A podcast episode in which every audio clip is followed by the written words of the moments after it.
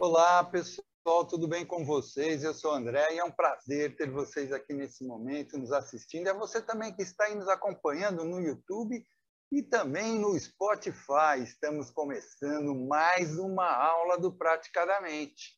E o nosso convidado especial de hoje é o professor Irmo Neto, advogado, terapeuta holístico, professor conceituado, admirador das ideias de psicanálise de Wilhelm Reich, além de especialista na leitura dos pés.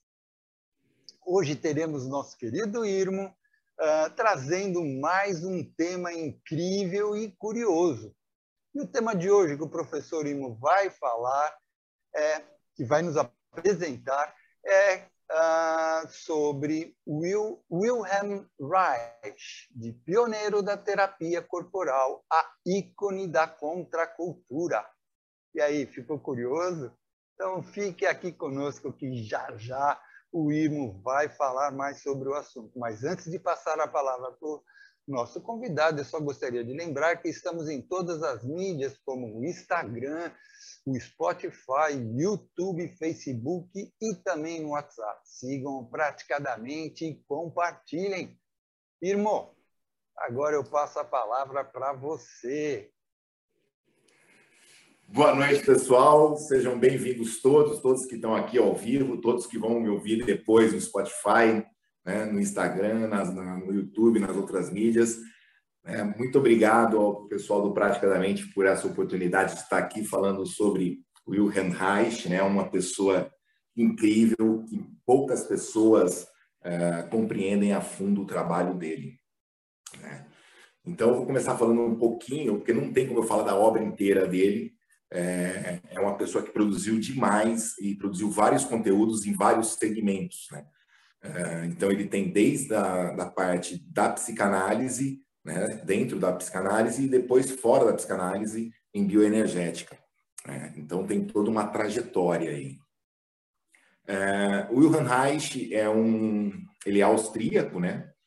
É, judeu, né? então era um austríaco judeu, é, morava, tinha uma condição familiar boa, né? e o que acontece? Ele pequeno, ele acaba é, flagrando a mãe com o tutor dele. Né? E acaba contando para o pai. E aí tem, o pai começa uma, uma briga com a mãe e tudo mais, que acaba com o suicídio da mãe. Né? Então Reich se sente culpado desde criança por causa disso. Aí, para ajudar a situação, na Primeira Guerra, é, ele perde toda a, propriedade, né? porque a, a, a propriedade dele é invadida, né? E ele acaba indo participar da Primeira Guerra por três vezes, né? Primeiro como soldado até chegar a tenente. E por ele conseguir chegar a tenente dentro da guerra, ele consegue uh, voltando para Viena, né? Ele consegue entrar no curso de medicina. Então ele tinha uma família, tinha uma condição boa, perdeu tudo e começa medicina. E durante a faculdade de medicina, ele se depara com os pensamentos de Freud, tá?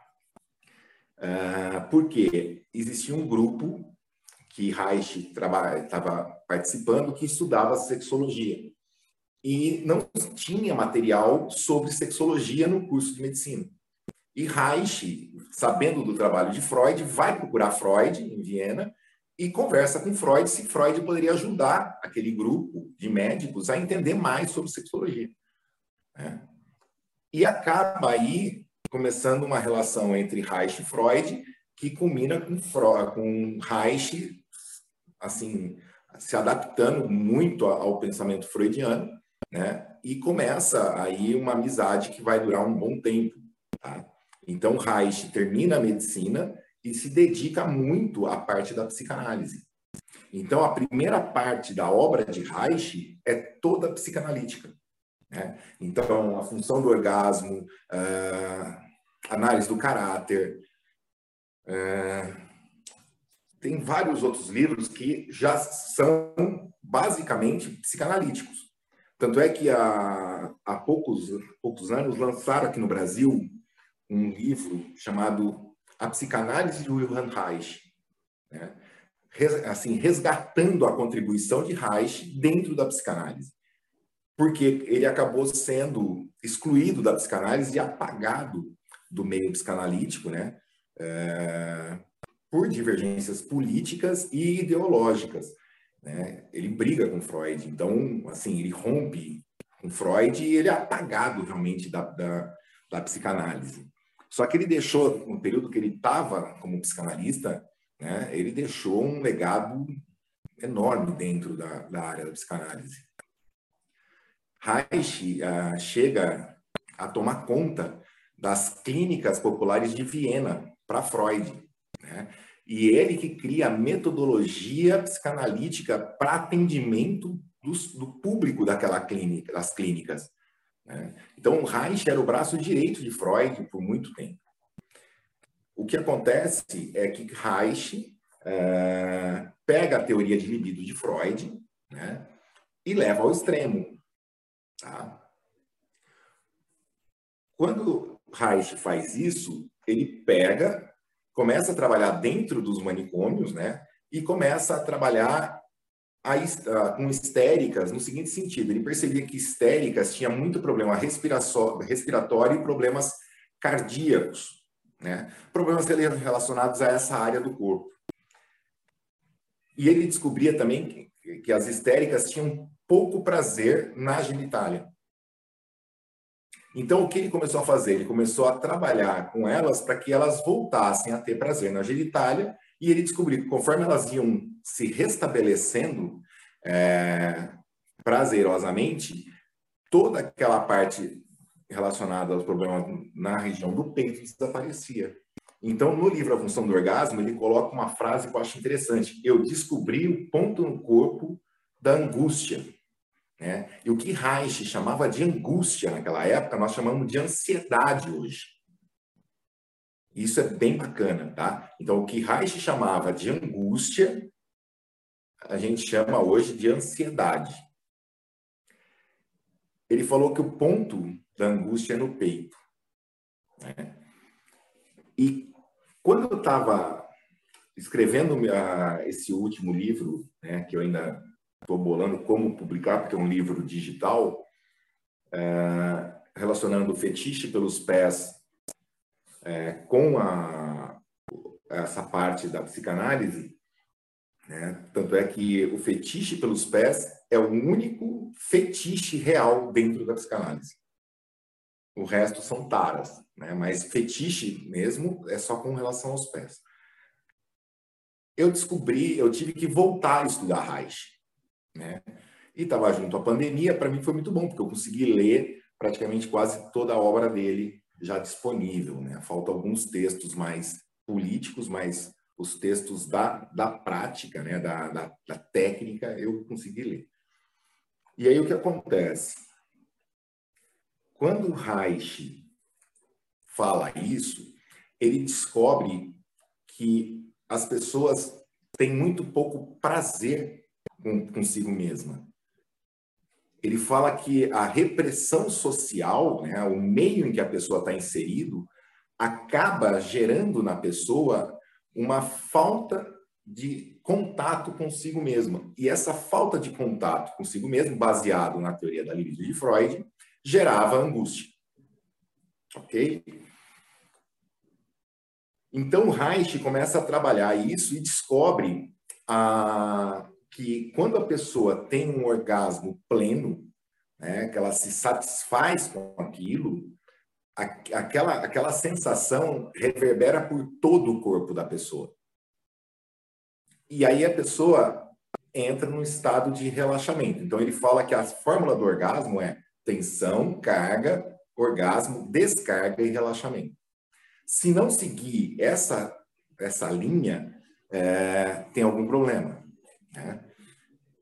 E ele foi muito mal compreendido a hora que ele falou isso, porque esse orgasmo pode ser um orgasmo de uma criança mamando. Né? Ele relata, num dos livros dele, se eu não me engano, esse texto está na, na biopatia do câncer, de um bebê que estava mamando e tinha esses orgasmos.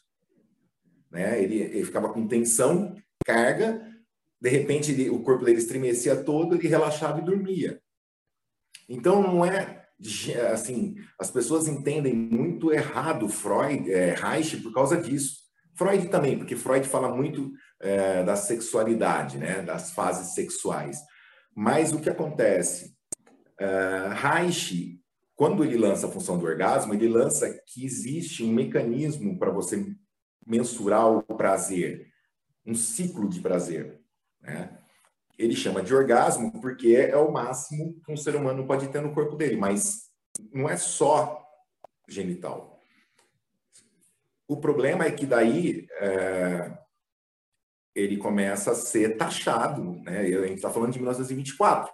Imagina, ele solta isso é, e começa a ser taxado pelos outros médicos, entendeu? De é, terapeuta do sexo, de depravado sexual, e, assim, pega muito mal para ele. Né? Aí, juntando essa fase que ele começa a levar burdoada por causa da tese dele, uh, ele, trabalhando nas clínicas, descobre que a neurose, né, a maior formador de neurose é a sociedade.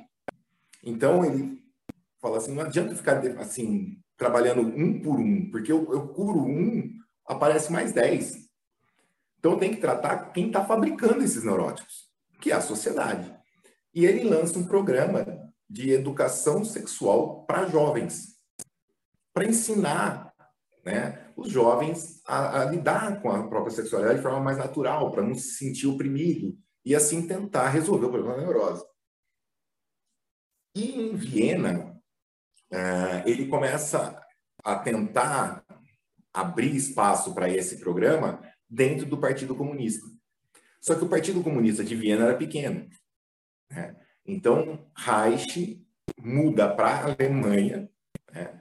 pra, porque lá o Partido Comunista era mais forte e tinha mais gente para começar esse programa.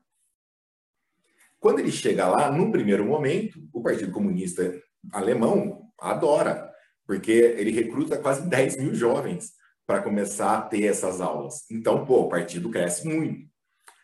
Só que no segundo momento, né, começa uma disputa maior entre o comunismo e o nazismo, uh, e Reich né, acaba ficando meio de lado e tentando colocar as ideias dele né, de educação sexual dentro do público alemão. E aí, ele, ah, como ele, ele não consegue a publicação pelo Partido Comunista, ele, resolve, ah, ele, ele cria uma gráfica, né? ele monta uma editora e lança o livro dele, a, a cartilha dele. E aí, o que ah, assim, o Partido Comunista não gostou muito, entendeu? Ficou um climão. Nesse meio de tempo, o nazismo ganha força. Reich era, é, Reich era judeu. Então, Reich foge da Alemanha, volta para Viena. Quando ele chega em Viena, o clima em Viena também está uma, loucura. Né? Freud também não pode dar muita atenção para ele e nem também queria, porque também estava sofrendo perrengue ali. Ele pega e é chamado para ensinar na Suécia, né, uh, o pouco que ele já estava sabendo sobre a terapia da análise do caráter, né? como as coraças musculares poderiam ajudar no desenvolvimento das pessoas. E ele vai para a Suécia. Né? Na Suécia, ele volta, aí é que entra a diferença de Freud para Reich. Freud era mais teórico. Reich, ele pegava o que ele estava falando levava para o laboratório e, se não tinha equipamento, ele criava. Ou ele achava alguém que criasse, para ver se o que ele estava falando poderia ser mensurado. E se podia ser mensurado, qual é a estatística? Reicher ele tinha uma metodologia científica que acompanha toda a obra dele. Então, to, tudo que ele fala nos livros dele, ele te mostra porque ele, qual foi a ideia, como ele conseguiu colocar em prática, quais foram os resultados e quantos resultados deram positivo, quantos foram plausíveis e quantos foram negativos. Ele era assim, ele tinha uma metodologia. Ele era um cara ímpar nesse sentido. Né? Criar nomes para as coisas, né? Que nem eu gosto muito da, da maneira inventiva deles, que nem de, de, de chamar essa energia vai chamar orgon. Né? Ah, aí vem ergonomia, é, vegetoterapia. Ele criava uns nomes que eu falava, gente, ele não só tem a ideia, põe em prática e ainda né, dá nome para a criança. E ele dava uns nomes muito legais. E aí o que acontece? na Suécia, ele consegue, através da, de aparelhos que medem a, a condutividade galvânica da pele, fazer os testes que ele precisava para a teoria do orgasmo. Então ele descobre que, vamos supor, uma, uma comida que seja desagradável para a pessoa diminui a sensibilidade genital da pessoa. Mas uma comida agradável para a pessoa também aumenta a corrente na genitália da pessoa, que bate com o que ele falava, que quando um, um organismo está é, tá sentindo prazer, ele expande. Quando o organismo está se sentindo desprazer, ele encolhe. Então, Reich sempre trabalhava com essa, essa característica, que é muito nítida na função do orgasmo, né? e na biopatia do câncer também. Expansão e contração. Então, ele falava que a doença sempre vai se manifestar em meios comprimidos. Né? Um organismo que entra nesse processo de fechamento, de contração, a tendência é uma retenção do fluxo energético naquela área. Então, a energia, né, do que ele chama de energia vital, não vai rodar pelo corpo, e aí ela vai, se, vai acabar criando ali pontos que vão facilitar o crescimento do que ele chamou de bacilos da morte, né? bacilos T. E aí, quando o Reich começa a estudar essa, essa energia, ele, paralelo a isso, ele faz uns testes, né? Ele pega, é, ele estava falando sobre câncer, né? Ele já estava descobrindo essa relação das couraças com câncer, quando ele vai num seminário e vê as imagens de, de sangue, né?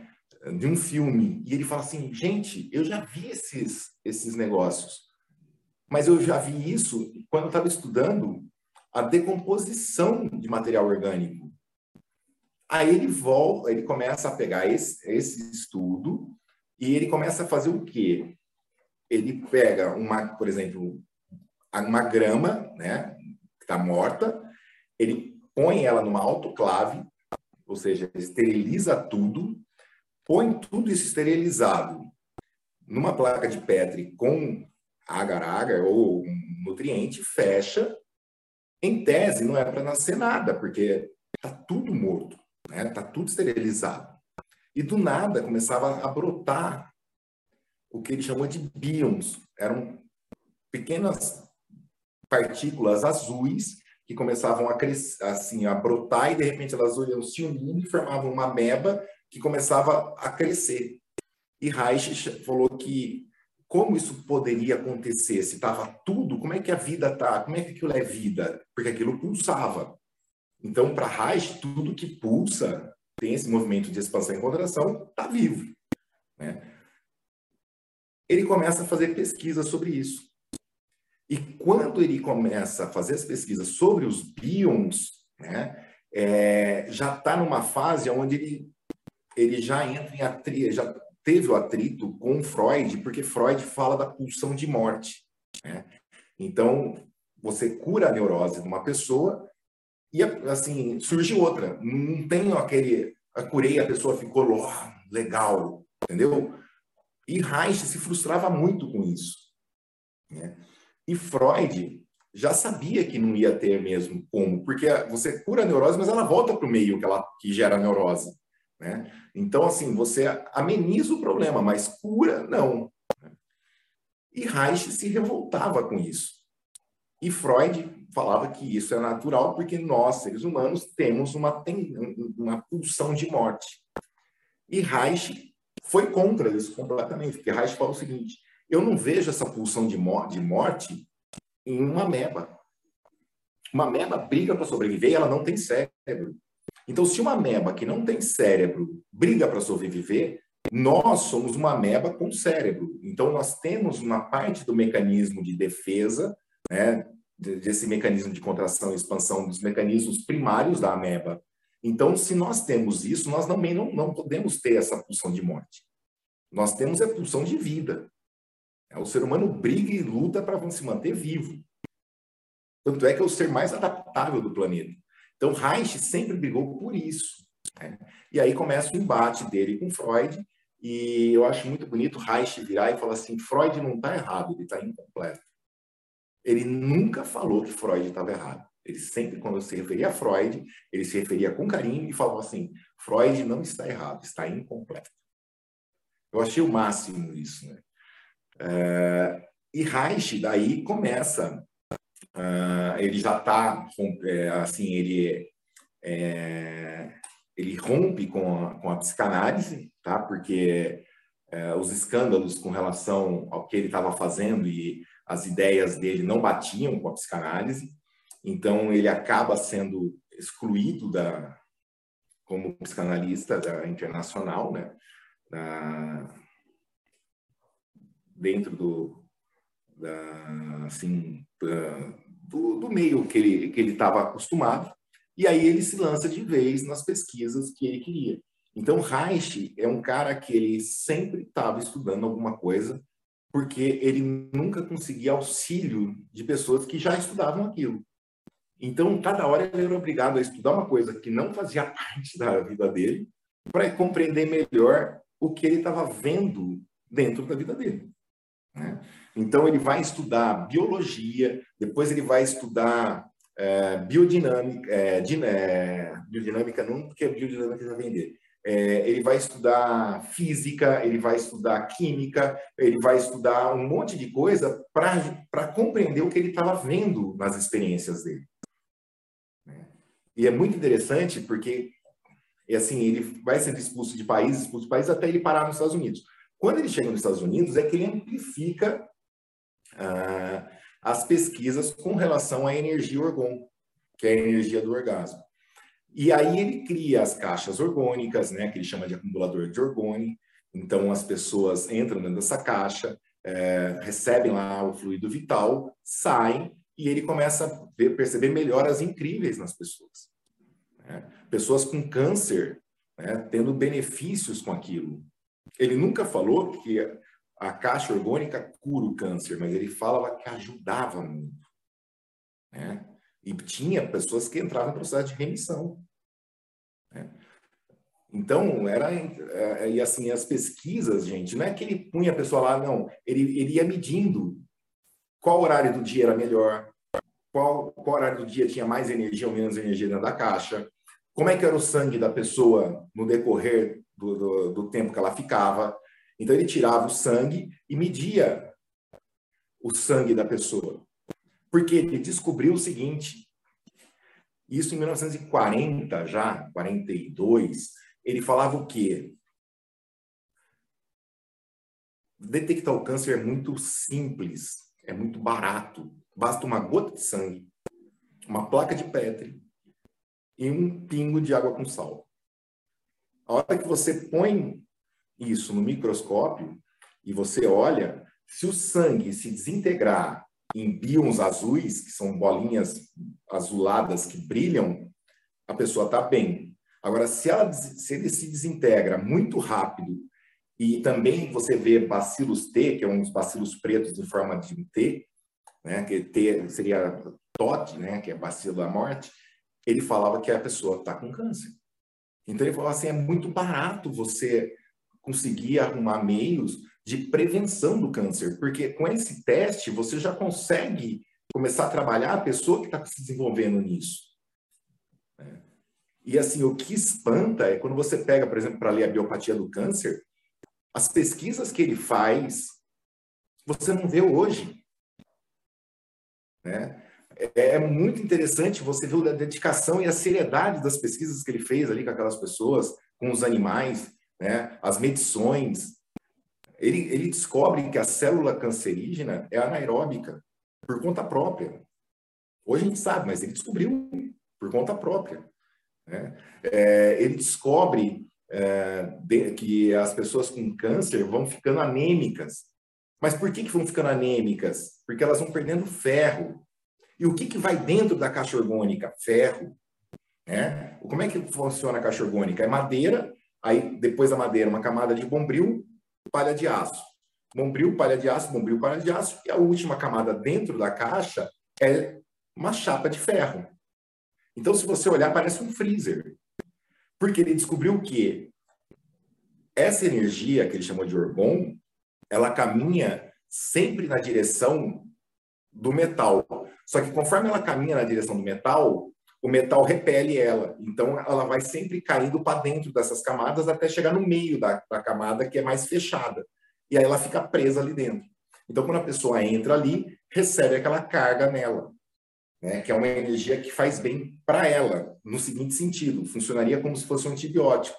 Né? O antibiótico não mata a doença, o antibiótico para o crescimento da doença para que o seu corpo consiga combater. A caixa orgânica funcionaria da mesma forma para Reich. Você entraria lá dentro, você receberia aquela carga extra de energia, o que daria um alívio para o seu organismo, e aí ele teria força para combater o câncer. Tá? Então, essa era a ideia de Reich. E depois, na, assim, quando ele começa a falar sobre isso, junta essa parte da energia com que ele já sabia das couraças musculares e o que ele aprendeu de psicanálise, e o que ele aprendeu de medicina, é, ele vai criando toda uma série de, de técnicas que visam o quê? O desbloqueio dessas couraças e também a energização desse corpo. Então, Reich, ele trabalha no fluxo oposto a Descartes, né? Ele vai unindo os conhecimentos e melhorando a técnica para ajudar as pessoas. Ele vai amplificando a técnica.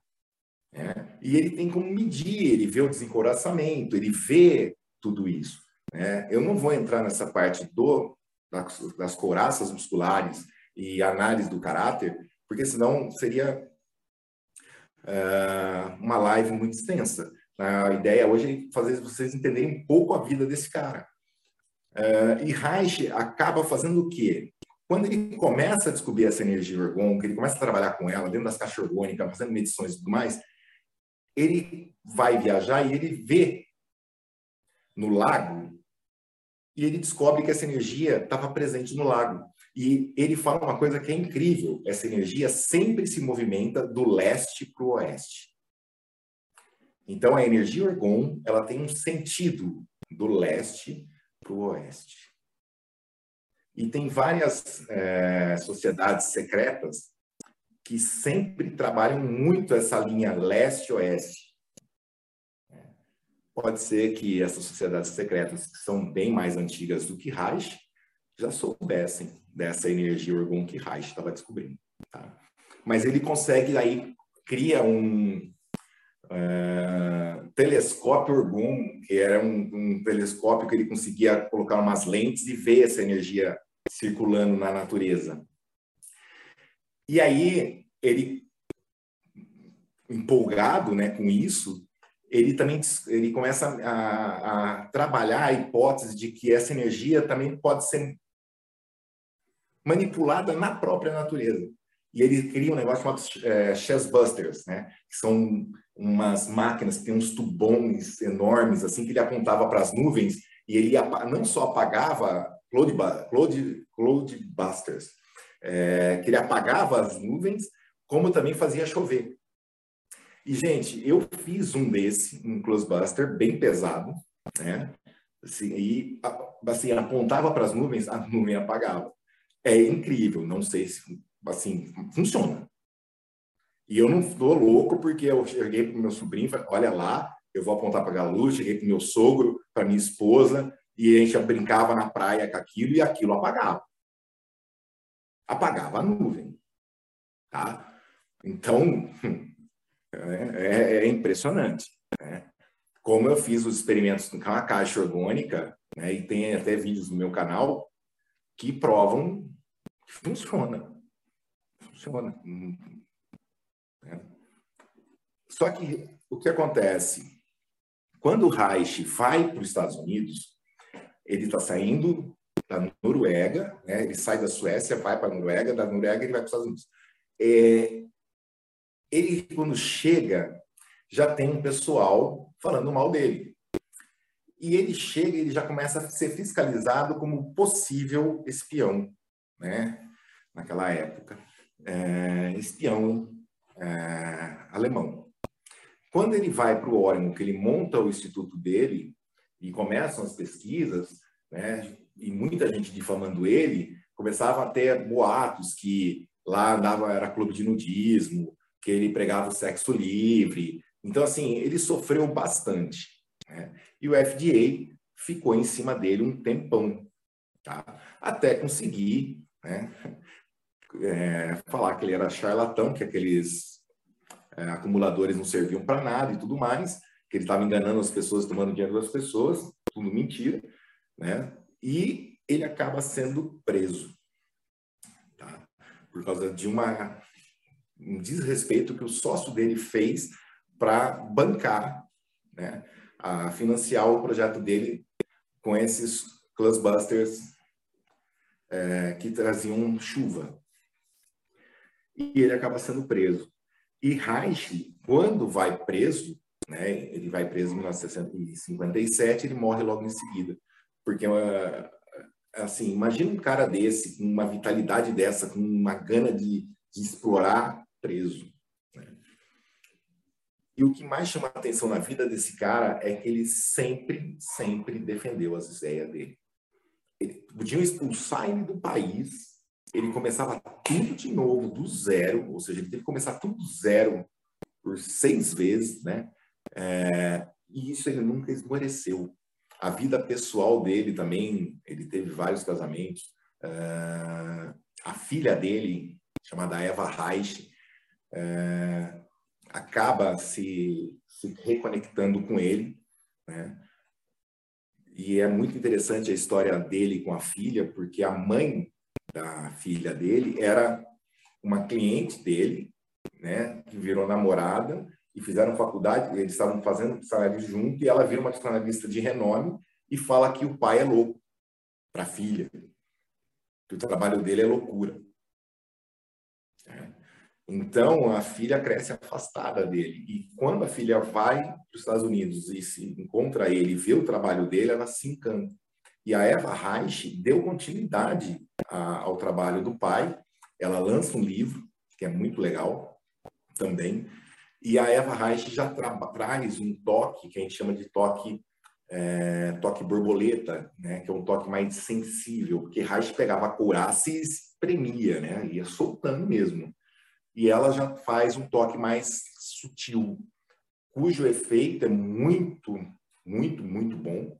Né? Ela também está numa outra época, que nem na época de Reich, né? como é que você toca a pessoa? O psicanalista não tocava a pessoa. Então, ele tocar uma pessoa é, era melhor causar dor, que a pessoa sair dolorida, do que falar que eu abusei. Então, os toques eram pesados, né? exatamente para evitar a pessoa falar que foi abusado. E a Eva Reich, por ser mulher e trabalhando com bebê, ela teve que adaptar essa técnica para que pudesse aplicar não só em adulto como em bebês. E ela foi aplicar em bebê porque a teoria de Reich era o quê? Quando surge encoraçamento? Em que momento esse, esse encoraçamento ocorre? E a Eva Reich né, fala, meu pai tem razão, porque ocorre já no útero. Eu vejo bebês nascendo encoraçados. Então, eh, ela trabalhou muito tempo com, com neonatal, né? E ela, nesse livro dela, ela completa essa lacuna das pesquisas de Reich, né? porque tem uma fase da, da vida dele, que é o nascimento do último filho, que ele volta a estudar fases do desenvolvimento infantil e ele lança até um livro chamado Crianças do Futuro, que ele já trabalha um pouco essa fase, de novo, dentro da psicanálise, né, da psiquiatria, uh, mas já trabalhando fora da psicanálise. Então, assim, é um, uma pessoa, gente, que se vocês compreenderem a, a magnitude da obra dele, é ímpar. É, o, a contribuição que ele deixou com relação ao estudo da, das coraças musculares do caráter, hoje, eu que trabalho com a hipnose não verbal, para mim é de suma importância. Né? Quando a pessoa está em transe, você consegue desobstruir a coraça ocular, por exemplo, você vê crises de choro homéricas. Né? A coraça da narina, né? a coraça da mandíbula, são coraças que se formam já dentro da fase intrauterina, né? Então é muito bacana. Né? Isso já vem do trabalho da Eva também. E assim, Reich, ele foi um, assim, um ser humano que foi um furacão enquanto viveu. É, foi um, um cara que foi ímpar. Se você pegar a história de vida daquele, daquele menino, os traumas que ele sofreu e o que ele trouxe de contribuição para o mundo foi incrível. É, é uma jornada épica. Né? Ele lutou contra a sociedade o tempo todo e ele não se deixou vencer pela sociedade.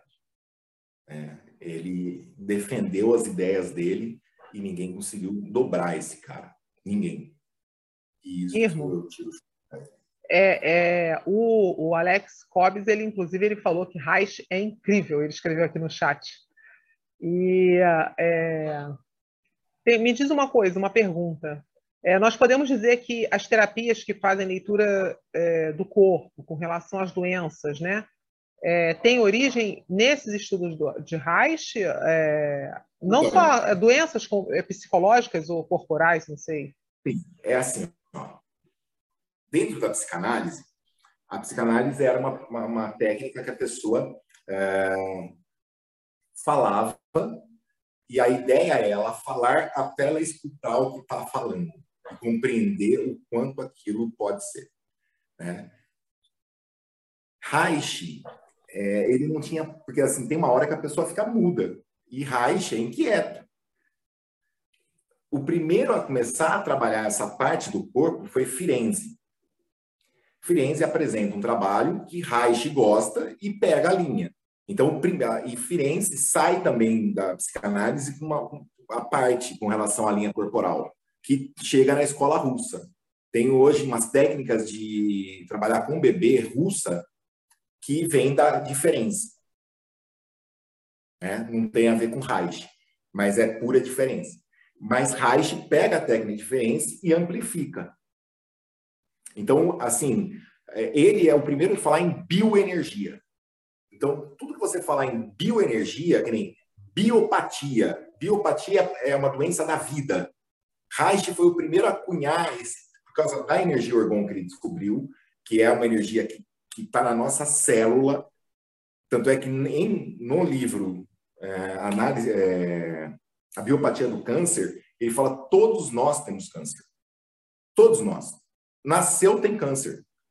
Não desenvolve porque não tem coraçamento.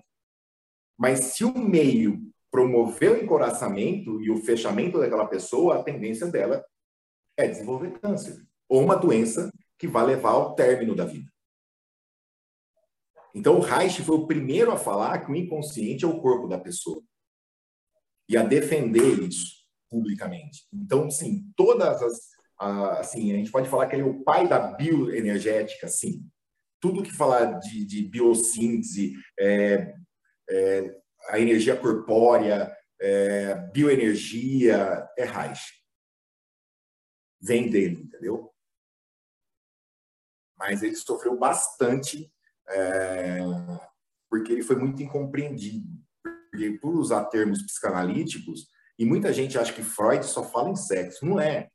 Né? A fase de desenvolvimento infantil, ela passa pela sexualização das partes, né?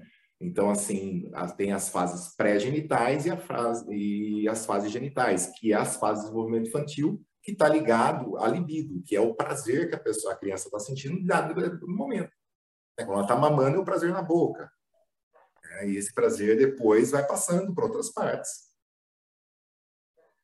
Entendi. A, a, G, a, Gisele ela comentou aqui, é mais tem mais a ver é, em Hammer em Reich, essa leitura corporal. Né, que ela comenta. Então, Reich foi o primeiro a trabalhar as couraças musculares e lançar um, um, um livro falando sobre isso especificamente. Né? Seria as couraças, a análise do caráter está ligada a essa teoria da, do encoraçamento muscular. Esses anéis de, de couraça que surgem em segmentos corpóreos. Então, Reich, é, nesse ponto, ele, ele tem essa, esse diferencial dentro da psicanálise, porque ele foi o primeiro a lançar isso publicamente. E a defender isso dentro como uma técnica terapêutica de análise para psicanálise, para você tirar, extrair material do inconsciente e trazer para o consciente. Essa seria a ideia.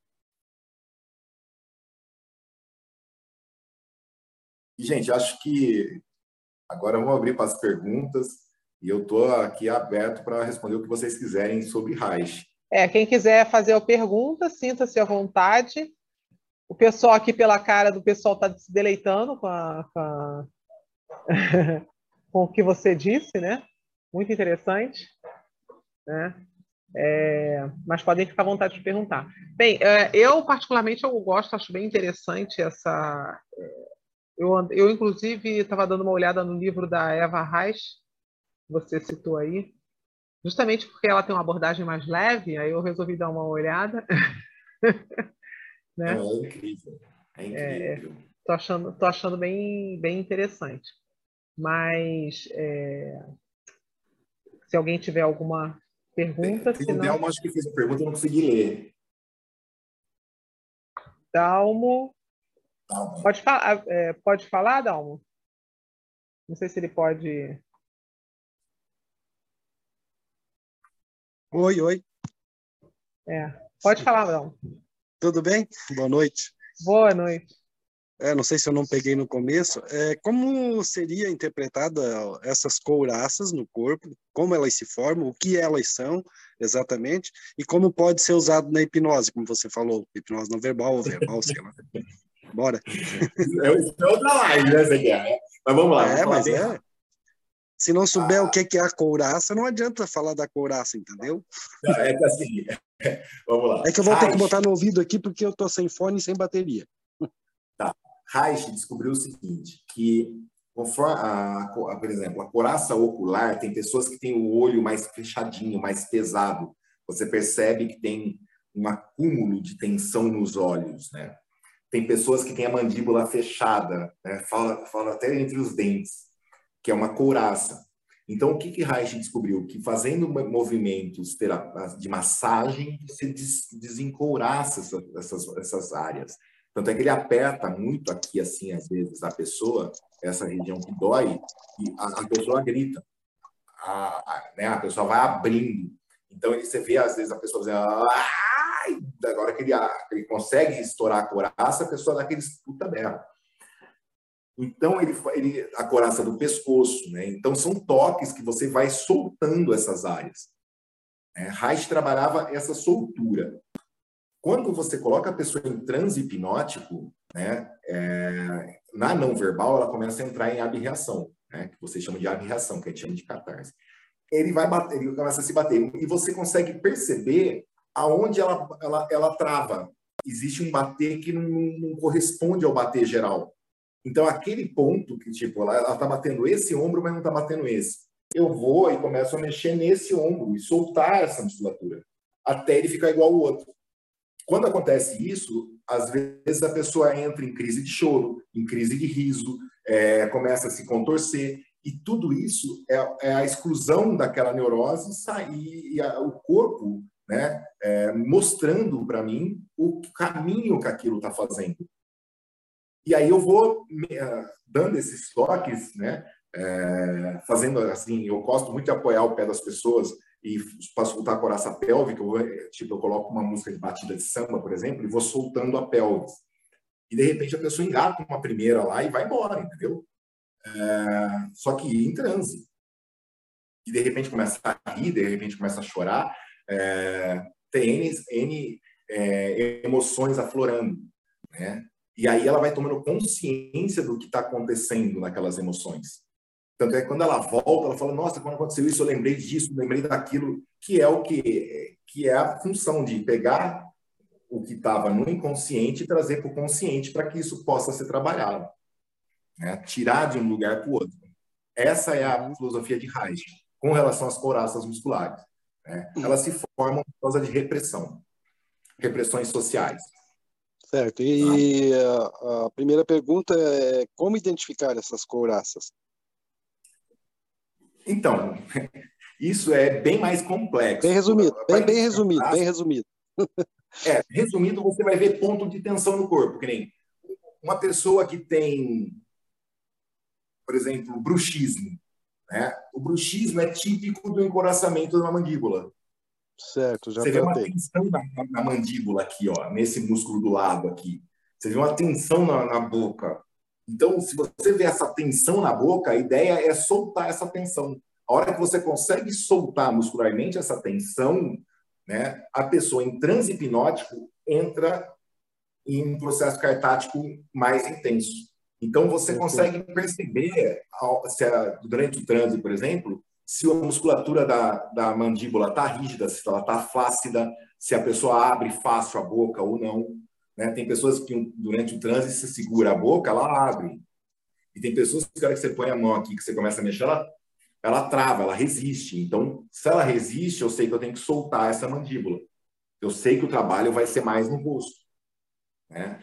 Tem pessoas que o, durante o trânsito você vê que ela está se batendo, mas o corpo está assim. Ó. Então eu empurro o ombro para baixo e puxo o pescoço para cima. E você vê a resistência dela fazer esse movimento. E aí você vai soltando devagarzinho, de repente ela começa a perceber isso. Quando ela se dá conta da posição do corpo, ela entra é, no módulo de exclusão de neurose. É, até porque hum, tudo que está no mental está no corpo. Se você não tiver reações fisiológicas, não, não vai resolver o problema. Isso é Reich. Essa é a teoria de Reich. Uhum. Beleza, obrigado. Reich foi, é, Reich foi o primeiro a falar que o inconsciente é o corpo de uma pessoa. Aonde há flacidez e onde há tensões são pontos de encoraçamento. Porque até a flacidez é um encoraçamento que entrou em colapso. Perfeito. Obrigadão, Igor.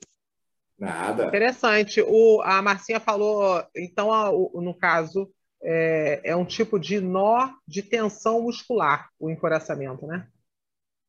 É, só que é, é um nó que é, é tipo uma, uma, um anel. Esse nó não é uma tensão só nesse músculo, é nessa região toda. Entendeu? Então, quando você solta, por exemplo, essa, essa a coraça do pescoço pega o ombro, pega toda essa parte. Então, não é só um nódulo, tipo, não um nódulo aqui, é um, é um, é um encoraçamento. A energia, você percebe, é, é, é assim, é muito legal quando você vê uma pessoa em transe, por exemplo, ela está dançando como se fosse uma. Ela fica sinuosa dançando. Ela se. Eu falo que é igual a Sinira, sabe? A Sinira, Sinira, ela fica igual. Só que você percebe que esse movimento, de repente, trava, ele fica só de um lado. Então você sabe que aqui está encoraçado. Interessante. Ah, é... Eu vou, vou, vou voltar aí, mas só para fazer um comentário. O, o Alex Cobb falou que o Dave Navarro é um pós-haitiano que vale a pena Sim. estudar também.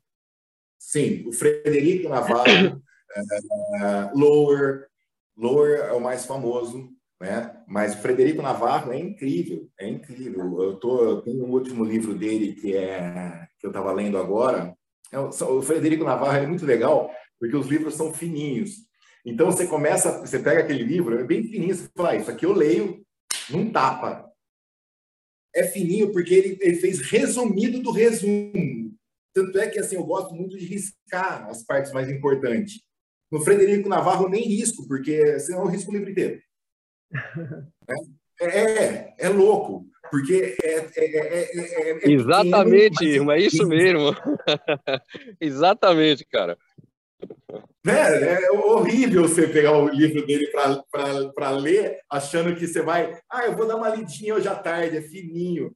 Amigo, você dançou. Dançou, porque até você compreender aquela frase dele foi três horas. Interessante. É muito denso, Alex. Eu acho. O, o, o Alex, o Alex falou que a, a, a anamnese dele mudou após o Reich. Conta aí, Alex, o que, que você mudou na sua anamnese? Então, eu, eu antes. Eu, boa noite a todos, como vocês estão? Boa noite. Estou aqui me encaminhando, me encaminhando aqui para viajar. Olá, pessoal. É, então, o que mudou principalmente foi que eu comecei a pesquisar toda a fase, tanto intrauterina quanto os primeiros anos né, de vida da pessoa.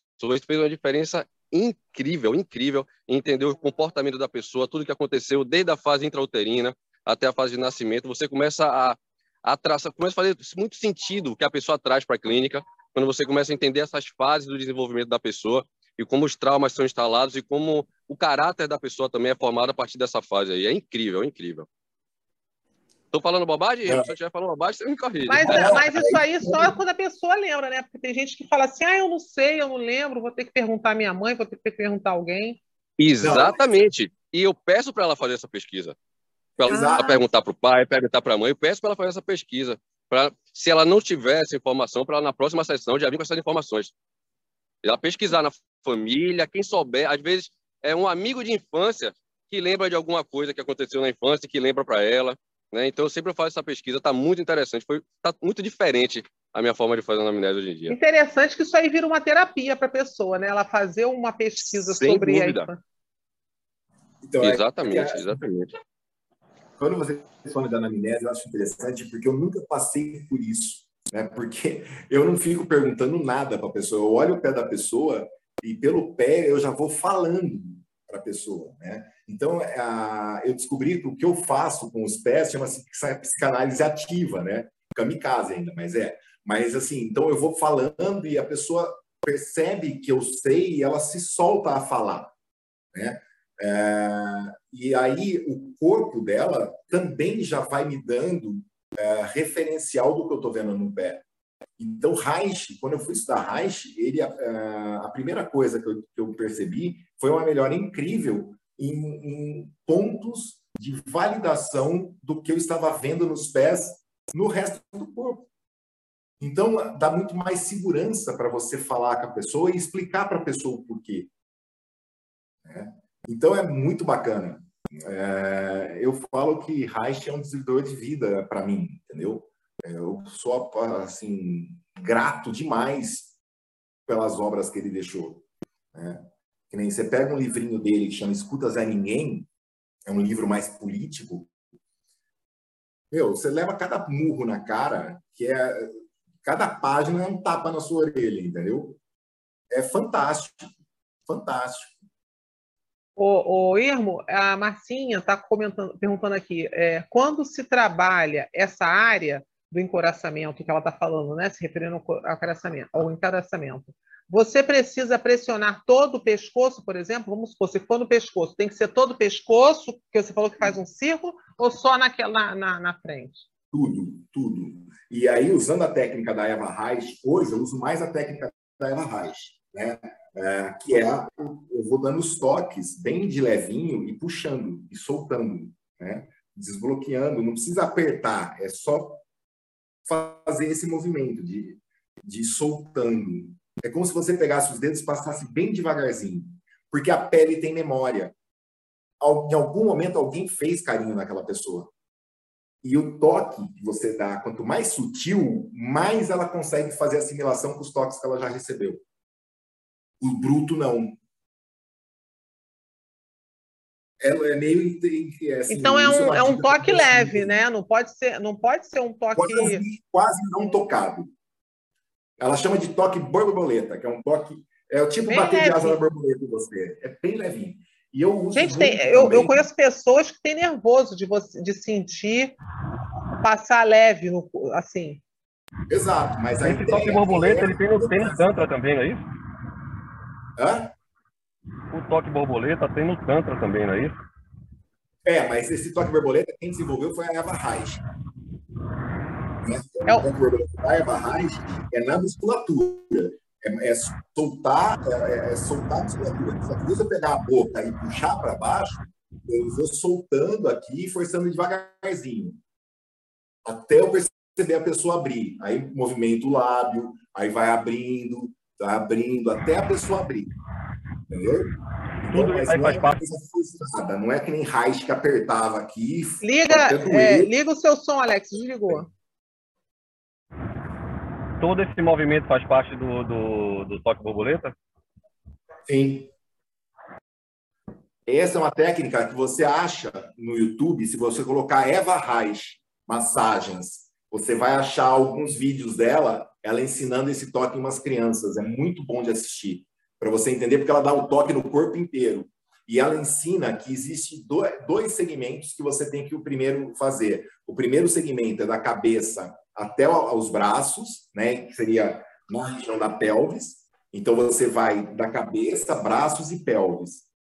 E o segundo movimento é a integração total, que é cabeça, braços, pelvis, pernas e pés.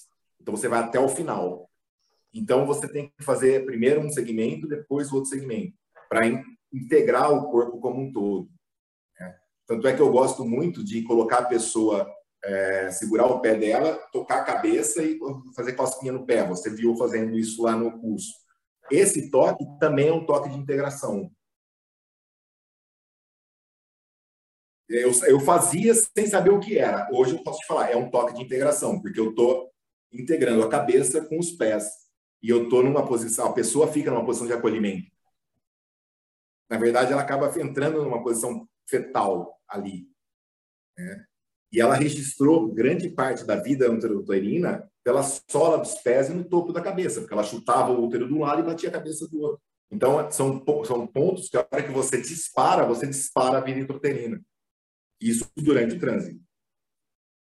Agora, me diz uma coisa. Ela no caso, Eva, Eva Reich, o Reich, eles faziam a pessoa, uh, os toques e tudo, mas a pessoa não estava em hipnose não verbal. Você faz em não. hipnose não verbal, o que faz não. ficar mais intensa e, e, e, ser assertiva, vamos dizer assim? Podemos ah. dizer isso?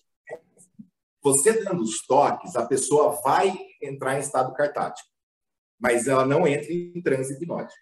Se você desbloqueia a coraça da mandíbula, por exemplo, tem pessoas que entravam em crises de choro absurda, entendeu? Porque a, a energia aflora, né? É, Reich também se deparou com o quê? Conforme você vai soltando as couraças, a, essa energia começa a pulsar pelo corpo e vai pulsar em áreas que são necessárias ser pulsadas, principalmente a genitália. E aí a pessoa, quando começa a sentir a genitália, ela fugia da sessão. E por isso que ele chama de angústia do prazer. Porque conforme você vai desencoraçando aquele organismo, o organismo volta a fluir a energia. E a energia volta a se condensar em lugares que são mais prazerosos. E os lugares mais prazerosos na vida adulta são as genitálias, que é o lugar que tem mais repressão social. Então a pessoa se assusta e deixava a terapia. Por isso ele chamou de angústia do prazer. E aí depois, quando ele estava trabalhando o câncer, ele descobriu que a pessoa, quando começava o processo remissivo, ela, ela criava um negócio que ele chamou de angústia de cair. Ela arrumava uma desculpa, tipo, se eu for para terapia, eu posso quebrar o meu joelho, eu posso cair na rua, eu posso ser atropelada, e ela não saía da cama. Então ele chamou isso de angústia de cair. Não é nem angústia do prazer, já é uma outra angústia, porque essa angústia leva à morte.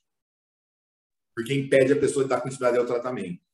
A angústia do prazer já é diferente. Ele impede a pessoa de acessar o próprio prazer, mas isso é uma angústia ainda que vai levar à angústia do prazer, da angústia de cair, entendeu? A angústia de cair é mais potente.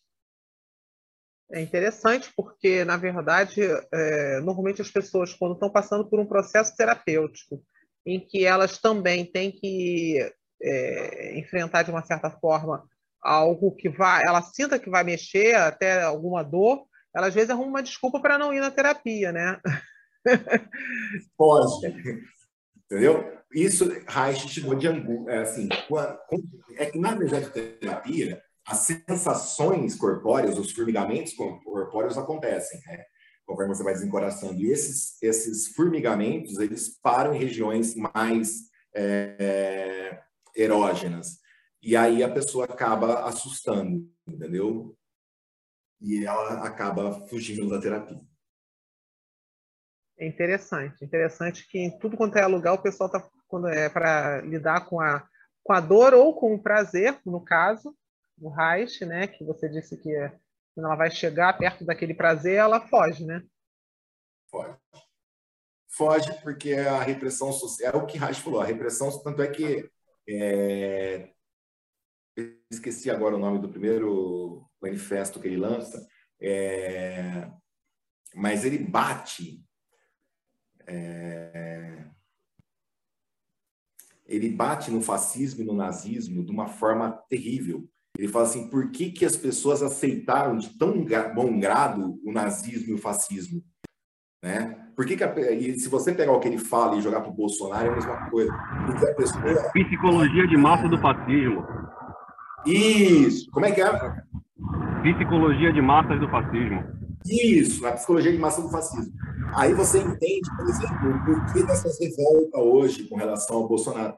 Porque o Bolsonaro ele fez a mesma figura de pai que Hitler fez e que Mussolini fez. Então, o, o, assim, o ser humano sempre busca no Estado a figura paterna. Ele vai me proteger.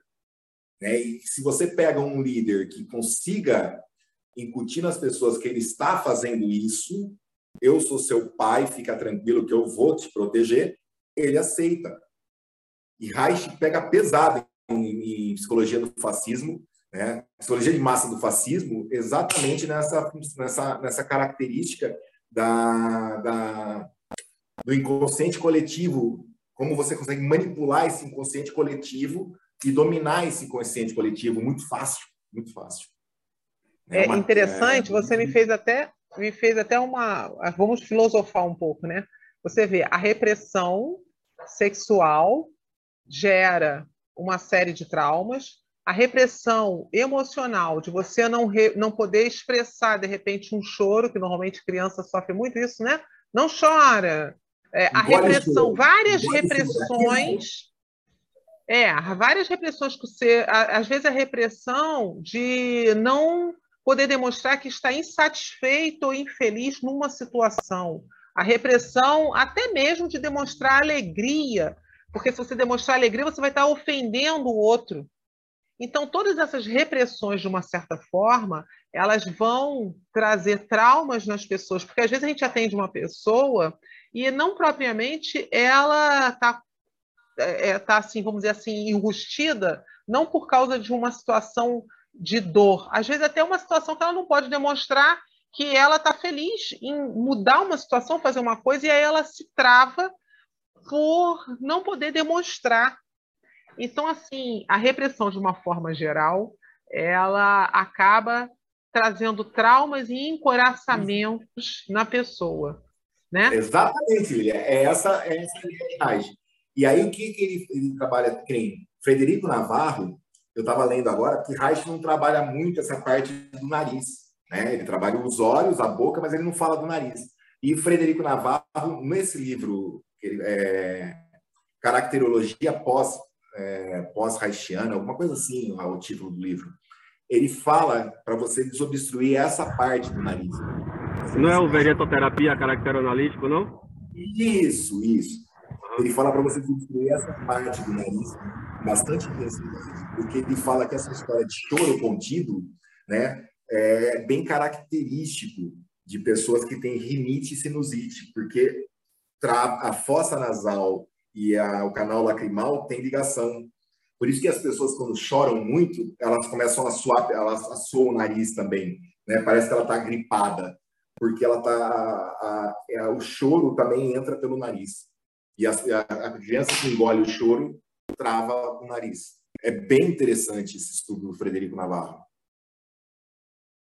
É, quando a gente estuda uh, uh, na medicina, eu, não, eu acho que eu não entendo muito bem de medicina germânica, alguém que entenda pode, pode até falar. Também tem isso, né? Você olhar a, a, pelo sintoma, a, o sintoma da, da doença, normalmente a manifestação de um algo que a pessoa deixou de manifestar, vamos dizer assim, né?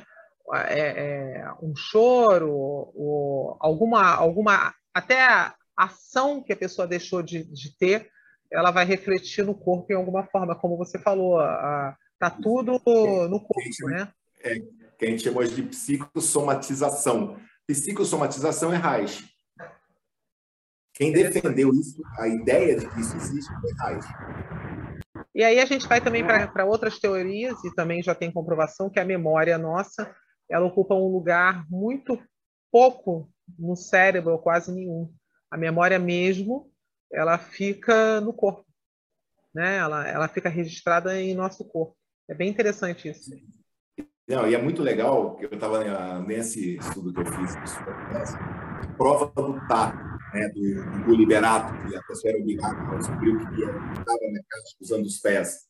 Como é que ela acertava se ela nunca pisou naquilo?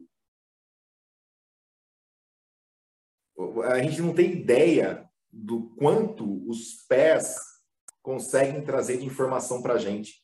Você pisou em alguma coisa, você não viu o que você pisou, mas você sabe o que você pisou. Foi uma tampinha, foi uma rolha. Como é que você sabe se você não olhou? Né? Não é uma coisa que você está acostumado a pisar, mas você tem. É, porque os, olha que louco isso.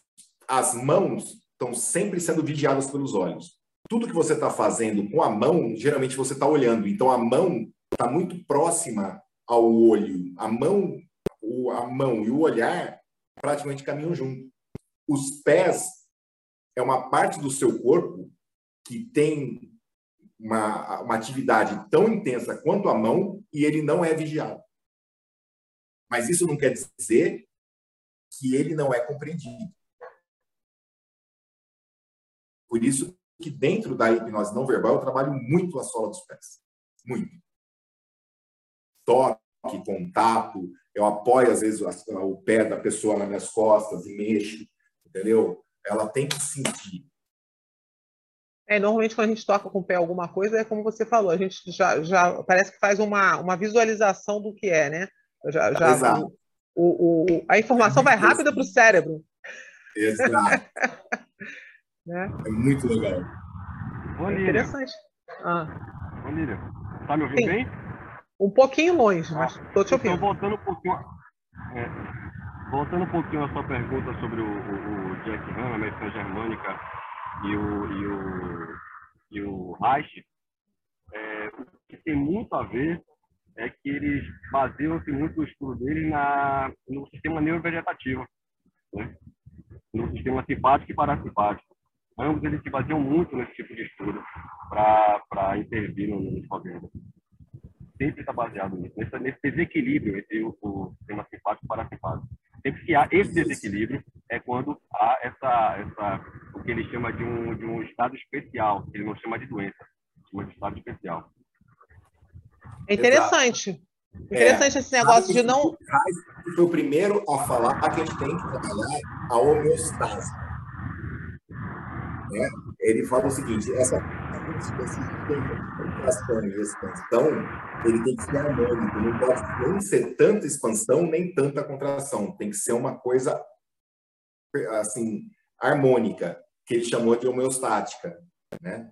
Então é bem bacana esse conceito de simpático para simpático dentro da, da técnica haitiana, porque ele, ele usa esses termos também, né? E junto essa parte da pulsão. É, isso é interessante, porque na verdade. Tem muita é. mais coisa para. Assim, eu estou falando o básico do básico. Eu quis mais trazer para vocês a história, mas a obra dele é assim dá horas e horas de live, entendeu? É, é muita coisa. É porque, na verdade, as doenças e os traumas, esses problemas todos, a gente não poderia encarar, não podemos encarar como algo ruim. É algo, na verdade, muito bom que está nos mostrando e nos alertando que algo está em desequilíbrio no nosso corpo, na nossa vida, no nosso sistema que seja, né? E que seria uma proteção para evitar a né? morte, pode dizer, né? Não, né? Eduardo. Bá isso, a doença é nossa amiga, né? Sim. Que toda... É, Eduardo Bá falava isso. Mas Reich é mais, é, é assim, em biopatia do câncer, vale muito a pena para quem quer, é, assim, tratar pessoas com, com doenças assim já é, instaladas, tem que estudar uh, biopatia do câncer.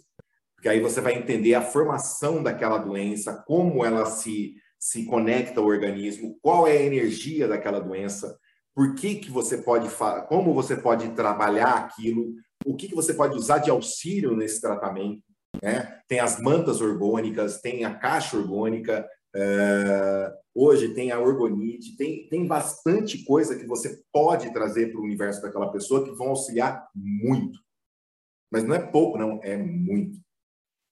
Muito interessante, muito legal. Bem, eu, eu, terminei, eu terminei biopatia do câncer, eu falei, eu preciso comprar um, tele, um, um microscópio de, de aumento de 10 mil vezes. Aí eu fiz até uns testes com um que, é, que aumentam mil vezes tal até dá para ver algumas coisinhas, mas os bions mesmo, você só consegue ver ele nítido depois de 5 mil, 4 mil, né, 3 mil. Mas aí eu não consegui. Eu consegui com um, com 2 mil, eu consegui ver um bions. Eu até, até tirei foto. Mas é, é muito louco, porque fica um negócio brilhando mesmo. Parece que, que, que é um, um LED pequenininho, azul pulsando. É muito louco. Interessante. Eu fiz é. com isso. Bem, eu acho que nós já estamos até avançando na hora. Se alguém tiver alguma pergunta, fique à vontade. Se não, eu vou pedir o Irmo para fazer o merchan, falar do livro, da, da de todos os projetos e o, a, a, o Instagram, site. Como é que a gente acha aí? Bom, Pode falar. Lá. É, eu tenho um livro chamado Análise da Personalidade pelos Pés, Sementes e Ideias, que está à venda no Mercado Livre. Tá? É, eu estou um outro livro, que é um livro multimídia, que logo, logo eu vou soltar, que é relacionado ao fetiche, que eu já falei. É, eu estou com dois cursos já, assim, dois módulos do curso da Análise da Personalidade pelos Pés prontos, né? Então, em dezembro vai ter o módulo básico de novo, e quero ver se em fevereiro sai o um módulo intermediário, que são os pés do Enneagrama. Mas para fazer esse intermediário, precisa fazer o módulo básico. Né? Então, em, em, dezembro, vai ter a, uma turma de módulo básico e talvez em fevereiro já o módulo intermediário. Então, quem quiser, basta entrar em contato comigo que eu passo mais detalhes sobre os cursos. É isso aí. E desde já agradecer todo o pessoal do Praticadamente. Muito obrigado por essa oportunidade de estar aqui com vocês de novo, compartilhando um pouquinho de Reich, né, que é um ser humano que foi incrível no centro dele, né? E estou à disposição de vocês para o que precisarem sempre. Obrigado. Nós é que agradecemos. Qual é o teu Instagram, então? O meu Instagram é arroba Hermoneto, meu canal do YouTube é arroba Hermoneto, né, na, no Facebook é, é tudo Irmo Neto. Né? É bem interessante. É, é, os traços de caráter e raiz é interessante. É, nós já estamos pensando em outras lives aí para você.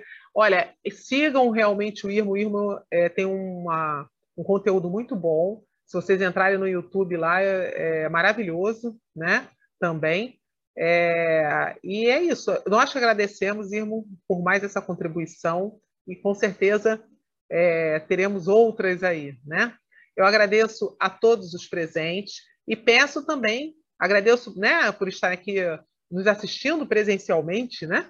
E agradeço também a você que está aí no YouTube, Spotify, nos acompanhando uh, em, uh, nas redes sociais, né? nos siga, divulguem o Praticadamente e aproveitem. Eu peço que vocês podem ali procurar, escrever mente terapêutica, que nós temos também um curso aí de mente terapêutica que nós vamos fazer aí nesse final de ano, uma Black Pride. Então, fiquem atentos aí que nós vamos lançar nas nossas redes sociais, né? E parabéns, parabéns, Irmo, foi assim muito bom, né? E peço a vocês, então, nos sigam e vou me despedindo aqui e agradecendo. Até mais, até a próxima resenha, a próxima aula do Prática da Mente. Até mais.